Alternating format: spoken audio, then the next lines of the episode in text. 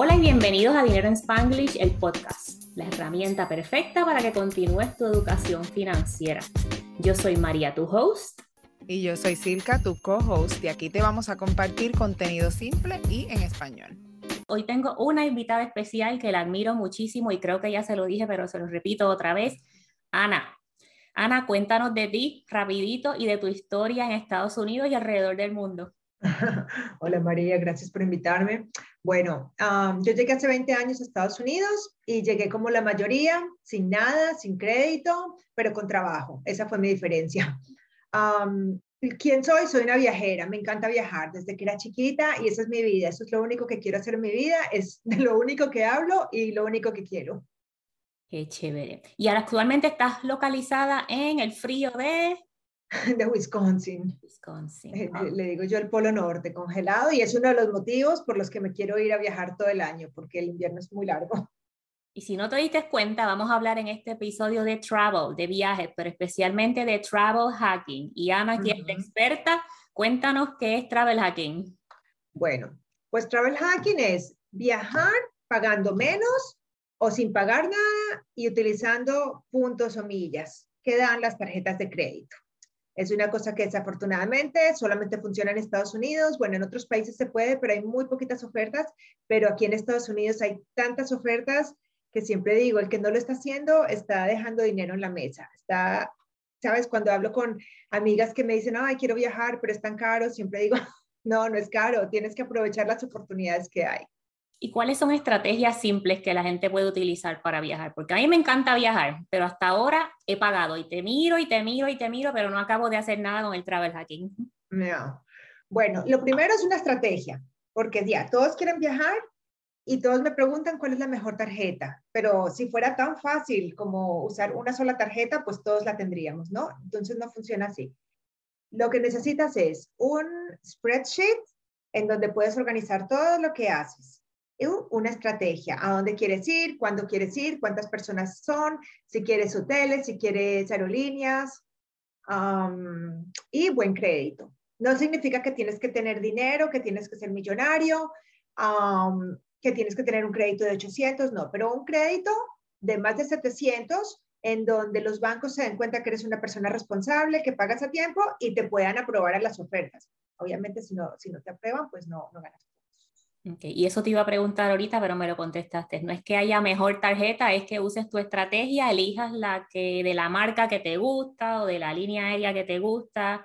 Así es como funciona, ¿verdad? Sí, bueno, eh, todo depende de lo que quieres hacer. Chase es un banco con el que siempre se recomienda comenzar, tiene muy buenas ofertas y tiene unas reglas bastante estrictas, el 524 que se habla mucho en esto de travel hacking. Entonces siempre se recomienda empezar por ahí, con las Chase y no pasarse el 524, que es no tener más de cinco tarjetas en 24 meses, y ya después empiezas a ver qué es lo que quieres hacer. Por ejemplo, nosotros estamos planeando un viaje a Asia, los puntos de Chase me sirven porque sirven para aerolíneas, para hoteles, los puedo intercambiar, pero ahorita me serviría mucho en, millas de American Airlines. Mm. Entonces, Normalmente no le recomiendo a nadie aplicar a esa porque si no vas a viajar con American y bueno, no, no, son tan buenas las ofertas, pero en este caso a nosotros nos sirve. Entonces, después de que tenemos las de Chase, comenzamos a aplicar las de American solo porque queremos sacar los tickets a, a Vietnam o a donde sea que vayamos. Una vez que tengas esas millas, te empiezas a enfocar en lo siguiente. La parte de la estrategia sería, por ejemplo, mi hijo quiere ir a Japón, yo desde ahora tengo que mirar qué líneas aéreas viajan de mi aeropuerto internacional más cercano o más conveniente a la ciudad que quiero ir y de ahí miro a quién le voy a sacar las millas de gratis, ¿verdad? Más o menos, sí. Tú vas mirando qué aerolíneas van y, por ejemplo, con Chase, pues es como un partner de varias de esas aerolíneas o American Express de otras y las puedes transferir. Entonces, no es como que solamente puedes pensar en una sola aerolínea y sacar esas, porque puede ser que en el momento que vas a reservar no hay cupo o ya subió mucho el precio y no te alcanzan los puntos. Por eso es bueno tener puntos que sean flexibles, como Chase, como American Express, Capital One, que los puedes ir intercambiando a diferentes aerolíneas. Solo lo importante sería como empezar a ahorrar puntos que sean flexibles.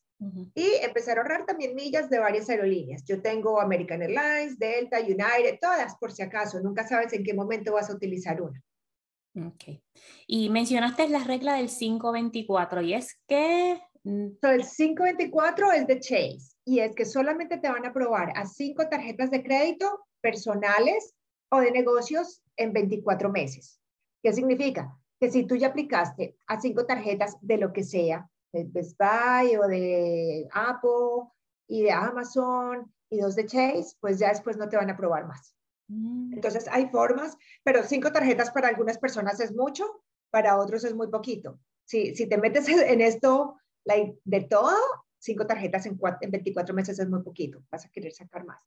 Entonces hay formas de jugar con ese 524 que aplicas a dos o tres personales y empiezas a usarlas de business, de negocios, y así alargas el 524 porque las de negocios no, no, no cuentan.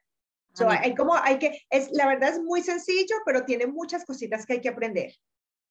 Yo pensaba que 524 era cinco tarjetas de Chase, no de todas las compañías completas. Ellos miran entonces tu reporte de crédito y si has aplicado a cinco tarjetas o más en los pasados 24 meses, ya no puedes abrir una cuenta con ellos.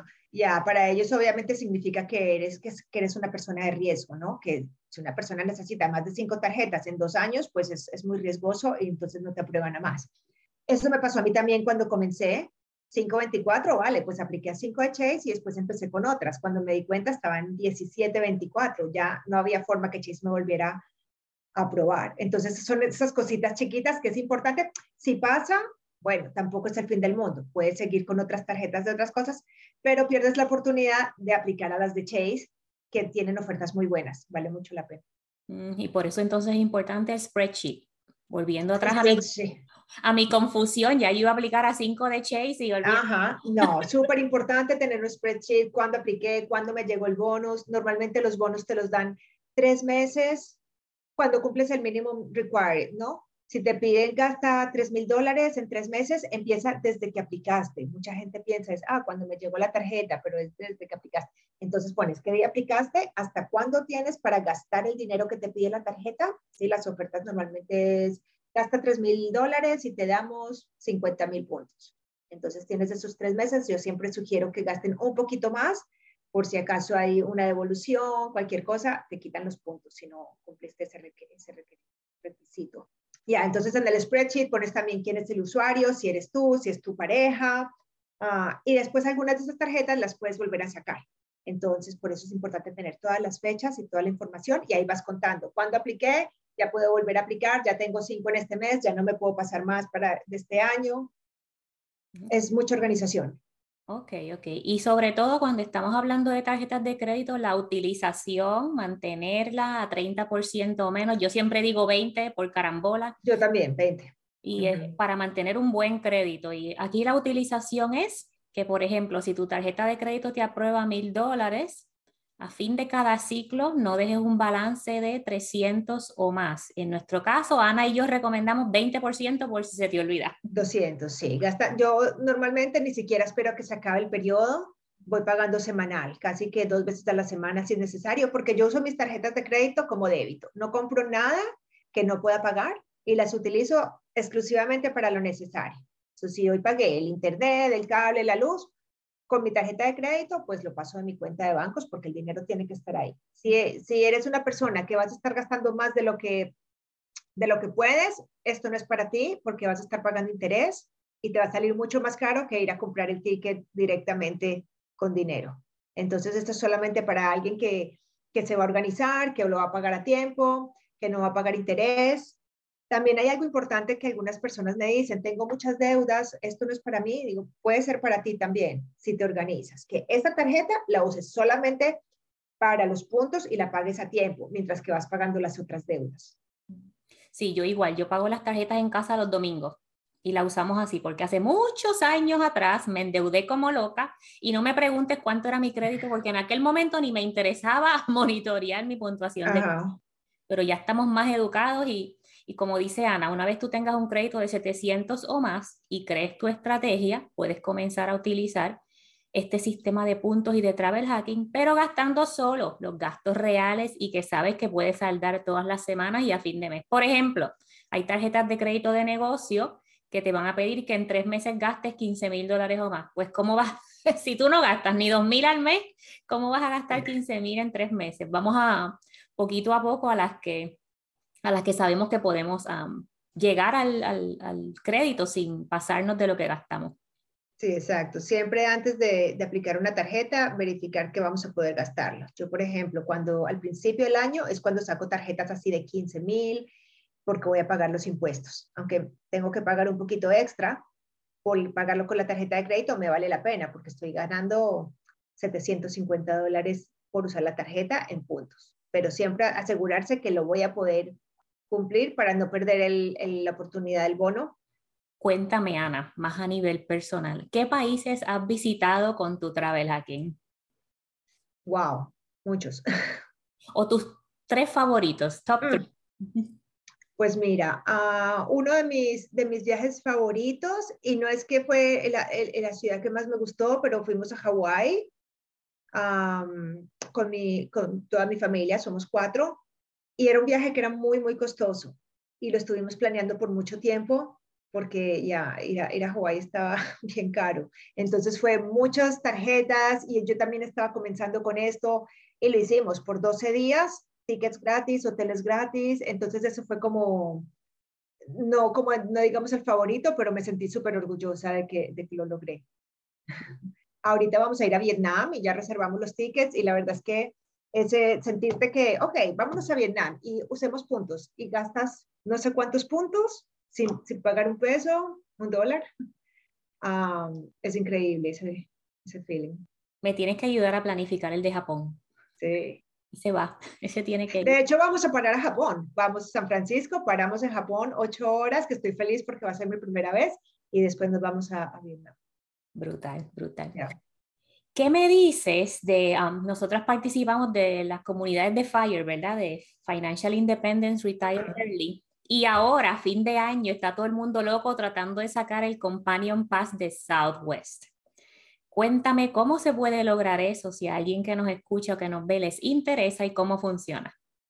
Bueno, Southwest tiene una promoción que es increíble para los que les sirve, no a todo el mundo le conviene y significa, tienen un companion pass, que significa que a donde tú vayas, si tú tienes el companion pass, tú llevas a una persona contigo gratis por todo el año. Y si lo haces bien, lo puedes hacer por dos años, puedes llevar a una persona por dos años. En este momento, mi esposo y yo tenemos el companion pass. Entonces, a donde vayamos, ahorita, por ejemplo, vamos a ir a San Francisco, ahí vamos gratis con nuestros puntos y llevamos a nuestros hijos gratis. Entonces, está súper chévere. Bueno, entonces la estrategia de Southwest es que apliques para que lo puedas lograr por dos años, que sería como lo, mejor, ¿no? Sería aplicar en octubre. Yo recomiendo casi que a finales de octubre, por lo menos a mediados. ¿Por qué? Southwest te va a pedir que gastes cierta cantidad de dinero en tres meses y cuando cumplas 125 mil puntos, millas de Southwest, Rapid Rewards, entonces te dan el Companion Pass. Pero si tú sacas la tarjeta ahora o a principios de octubre o hasta en noviembre, lo ideal es que cumplas el mínimo spending requirement. El, el spending requirement. Spanglish, puedes hablar en español y en inglés. Ya, porque se me olvidan las palabras. El required spending en enero, ¿sí? Porque tienes que completar las 125 mil puntos en, en, el, en enero para que entonces te dé el Companion Pass para ese año, el 2023 y el próximo año. So, si tú sacas, y, normalmente recomiendo sacar la tarjeta de negocios y la tarjeta personal, porque la tarjeta personal, no sé qué oferta van a tener, pero serán 50 mil puntos. Vas a tener que gastar algo como 50 mil dólares para llegar a 125 mil puntos. Pero si sacas una tarjeta personal y una tarjeta de negocios, tienes 125 mil puntos. Pero que los ganes en el 2023. Si por algún motivo gastaste ya los 3 mil dólares, los 4 mil dólares que Southwest pide, en este año, noviembre o en diciembre, entonces te ganas el Companion Pass. Para este año, que sería noviembre y diciembre, y el próximo año. So pierdes todo un año. Entonces, uh, año calendario, te dan el Companion Pass, año calendario, y el año calendario comienza cuando completes el spending limit para recibir el bono. El año comienza en enero, o sea, ¿sí? Pero ya, el Companion Pass comienza cuando ganaste los puntos. Si llegaste a 125 mil puntos el 30 de diciembre, felicidades, tienes Companion Pass para el 31 de diciembre y el próximo año, que de todas formas está bien, porque pues tienes todo un año. pero podrías haberlo gastado para dos años, ¿no? Entonces, ese, ese es lo que tiene como que hay, esa cosita que hay que aprenderle, que mucha gente no lo tiene muy claro y ya están todos listos para, para aplicar porque el Companion Pass y yo estoy como, por favor, todavía nadie aplique y tampoco quiero que apliquen en octubre mismo porque tampoco quiero que se gasten el mismo todo el dinero. ¿sí? Todos los puntos tienen que haber sido ganados en enero para que puedan tener dos años de Companion Pass. El Companion Pass lo puedes cambiar tres veces al año. Significa que yo puedo llevar a mi hija una vez, a mi hijo otra vez y a mi esposo la próxima vez. Ya no lo puedo cambiar más. Entonces yo normalmente solo pongo a mi hija y mi esposo pone a nuestro So, hay varias fechas claves si van a aplicar y estamos hablando específicamente del el Southwest Companion Pass. Primero, si hace sentido sacar esa tarjeta porque de tu aeropuerto principal salen vuelos de Southwest.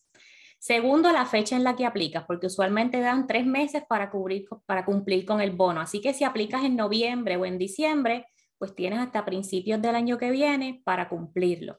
Y tercero, el último día en el que tienes que cumplir con ese spending limit para que te cubra de manera ideal los viajes del Companion Pass del 2023 y del 2024 para que tomes provecho de dos años completos de un viaje gratis. exacto. El Companion solamente paga taxes, que son como 5 dólares y 60 centavos por cada vuelo. Está perfecto. Y a los que les gusten viajar, definitivamente el travel hacking puede ser una tremenda opción, pero como siempre hay que utilizar las tarjetas de crédito con cuidado. Si haces como yo hace unos años, te vas a volver loca, loco y vas a pagar más en intereses y otra cosa. Total. Ana, ¿qué tienes? ¿Dónde la gente te puede conseguir? ¿Tienes algún programa que ayudes a la gente por for a fee o cómo? Cuéntame. Yo tengo un grupo en Facebook y un, un blog que estoy todavía construyendo.